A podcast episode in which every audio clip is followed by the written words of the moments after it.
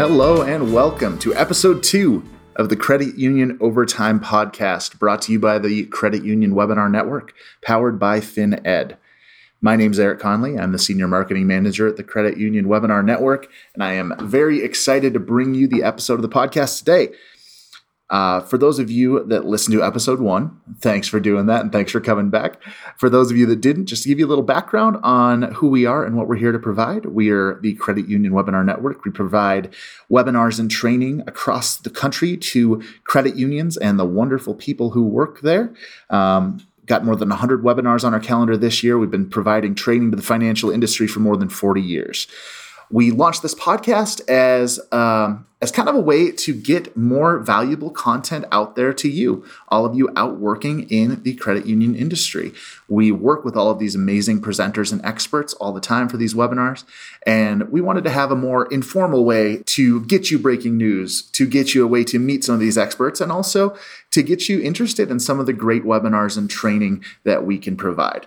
Today's episode of the Credit Union Overtime Podcast is following our hot topic and breaking news format, as well as a little bit of Meet the Expert. So, today we're talking about an upcoming webinar we have on September 3rd.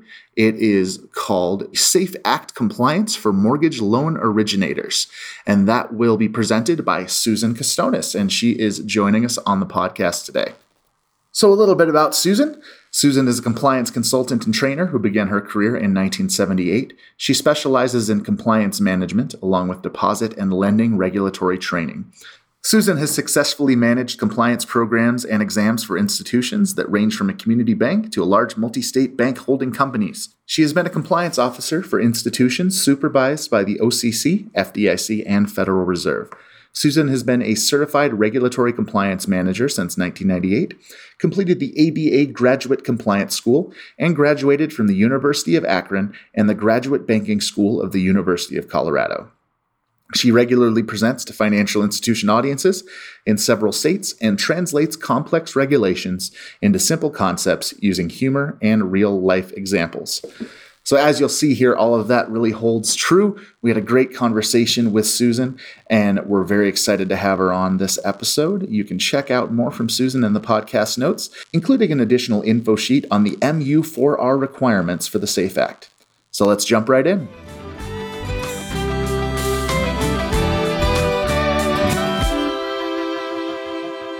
I want to welcome Susan Costonis to the podcast. Welcome on with us. Thanks for your taking the time to meet with us here today. Um, how are things down in Louisiana? Well, we are pre hurricane preparations. So, right now, they're wonderful. Uh, get back with me in four or five days. It could be a slightly different story, but we are uh, enjoying some just basically subtropic hot weather, and life is good. Excellent. Well, we'll we'll keep you in our thoughts for that one. Those uh, it's it's that season, unfortunately, it seems just want to jump in with you here. Of course, we're going to talk to you a little bit about your upcoming webinar on the Safe Act compliance for mortgage loan originators. But you know, since this podcast is kind of new, and I think a lot of our audience would know you from many of the webinars you've done from us, but you know, not in this personal context. I just wanted to open things up first, uh, just to tell us a little bit about yourself and your background, and anything you'd want our folks out there to know. Okay. Well, first of all, I am very grateful to Financial Education for allowing me to be a speaker on this platform for I think about 10 years. So we have definitely done this dance for quite a while. Uh, it's I consider it a privilege, and so I really have appreciated um, that opportunity as well as the questions I get from the financial institutions that participate they definitely keep me on my toes and uh, keep me learning, which is the name of the game. So that's been uh, a wonderful experience for me. Um, uh, it, for those of you who have signed up for some sessions, thank you. And if you've seen my bio, you'll know that I've been at this for a while, over 42 years. Um, so I hope I bring uh, from that experience things that can be helpful, you know, uh, observations from um, financial institutions having stumbling blocks with their whoever their regulator may be and giving you some hopefully tools and information to avoid those problems because basically what we're all about is serving our um, our a base for the credit unions, for the members that you serve. The name of the game is to do whatever we can to serve the needs in the local community. And that's really what we're trying to do. That's excellent. Yeah, that kind of service, I think, is really what sets apart, um, you know, the fin- financial institutions that we work with and we build training for. Well, um, our next kind of question that's not directly related to this, we think it's a fun one. Um, what is your favorite part of your job? I really think the the favorite part is hoping that I have taken a word puzzle of you know regulations and put you know taken it apart into pieces and put it back together again so that it's more understandable it's more meaningful. Um, but hopefully also because of the time i've been at this um, that i can bring a little bit of context to why we have a particular regulation and what the consequences have been historically uh, will be in the future if we don't comply with those regulations. Hopefully, giving some motivation about why this matters. Especially right now, you know, a lot of of um, institutions have their employees working remotely. You're scrambling to take care of everything. It's stressful, um, and sometimes it you know it's not always the top priority to listen to a recording about something that you think well that's interesting but how is that going to help me today? And so i strive to make it meaningful at that point in time um, and deliver some content that will help, um, in some cases, unravel mysteries, and in other cases, frankly, just keep you out of trouble um, because no one wants to have the aggravation of either some risk to your reputation or um, a enforcement action or anything that takes you away from serving the community that you are located in. Definitely. Well, that's great. And, you know, that really resonates with us um, at FinEd uh, I, I don't want to go into buttering you up too much, but you're one of our favorite presenters to work with, and we love working with you on all these topics. And yeah. um, and you know, I think that is a good lead-in to this topic we're talking about today: um, Safe Act compliance for mortgage loan originators. So, I personally, I'm come from a marketing and journalism background. I don't come mm-hmm. from financial services, so uh, some of this is always a bit of a mystery. So, this is one of the questions we have thought would be fun. Um, looking at this topic uh, what is kind of your elevator pitch for this? You know, what it's okay. about and why you think it's important. It can sure. be a long elevator. It can be a big building if you want, but you know. well, I think I can. I can think I can put it into a small elevator, hopefully. and if you'll walk back in time with me, uh, to about 2005 to 2007, whether you were in the industry then or not, or whether you just recall headlines at that point in time. You know, that phrase mortgage meltdown, uh, that should bring up some memories for you. You know, the headlines mm-hmm. of this investment company failing. Eh, you know, basically our economy was on the brink of a disaster. We were either in or going to have a recession, and those economic impacts were long term. Why did that happen? you know it's happened in part because the same reason we have rules and regulations in general uh, you have a number of bad actors who caused horrific problems. You know, that mortgage meltdown at, at one point, one in nine homes in Las Vegas were in foreclosure. Depending on where you were in the country, this may have affected you more in certain parts than in others. But because there were really aggressive mortgage lenders, mortgage brokers, not necessarily traditional mortgage loan officers in a bank or credit union doing this. And they were doing tons of subprime loans. They were um, falsifying documents, all kinds of things. Let me just give you a real real heart to heart on why this is important to me. Um, I was doing a lot of training on the road at that point, and one of my favorite places to stop because they had free Wi-Fi and hot French fries are McDonald's. They're on you know all the interstates, so it's pretty easy to find them. I was in a McDonald's, and I was near a family that had they were talking obviously in a quote business meeting um, and it was a husband and wife and i think they had five kids and there was a subprime lender who was talking to them and they had never owned a home. They really wanted to own a home and the subprime lender was selling them uh, all kinds of false hopes basically uh, about how easy this is going to be.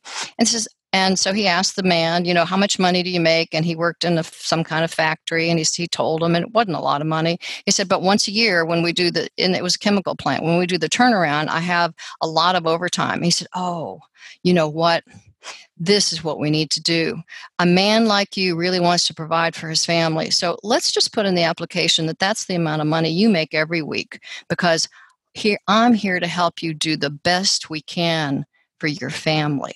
Now, obviously, the mom who had the five kids, at, uh, not obviously, but she didn't happen to quote work outside the home.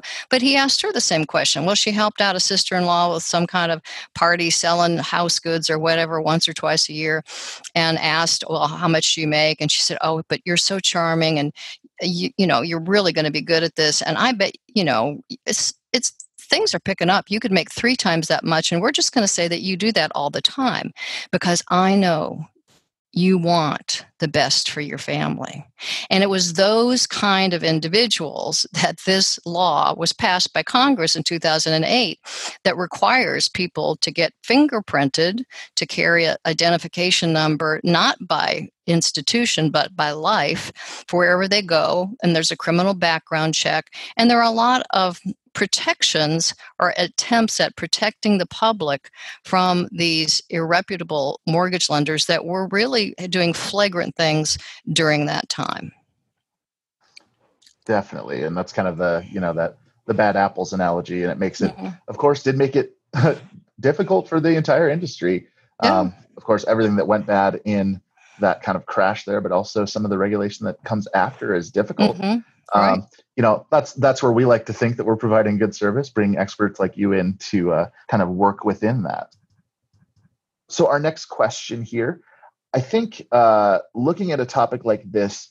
Um, and having an expert like you here talking to us, what are some common misconceptions you've seen relating to uh, the SAFE Act and its implementation and how these mortgage loan originators are working around and within that? Um, one of the things I always have a concern about is when something new comes out, and in, in this case, it came out in 2008. You know, that was 12 years ago. Um, there was a, a fair amount of you know running around getting a procedure mm, policy put in place and getting it nailed down initially but it there's a requirement that you have to have an annual audit. There's requirements that if say for instance a mortgage loan originator um, often more oftentimes than not a female you know marries or divorces and changes her name that you know people forget to uh, understand that how important it is to update their records and failing to do that or failing to do the audit so some of the things are just to keep all the balls in the air while you still have you know with covid-19 and other things a lot of other issues but I guess you know looking at why we do it. Um, will truly your loan applicant care about that number that they get on the good faith estimate and closing disclosure they may never read? Um, maybe not but it's important that we have that ability to track the bad apples because chances are when we are strained financially which most likely and sadly will happen again with when you have record number of people unemployed bankruptcies and foreclosures will most likely increase uh, from this economic strain, when that happens, there's just a lot more potential for fraud. And a lot about this topic was to detect and prevent fraud and to also give consumers some sense of um, I guess, safety that they were dealing with a reputable mortgage loan originator. You know, when you fill out that form, you've got to ask a, a, lot, answer a lot of questions about criminal background. The FBI literally, you know, fingerprints you, and there's questions they ask. Some little embarrassing, like your weight, and a few other things that I always wondered were a little much when the, the rules came out. But you know, it's a way of putting that all together and keeping things moving. And what we want to do now is definitely keep things moving.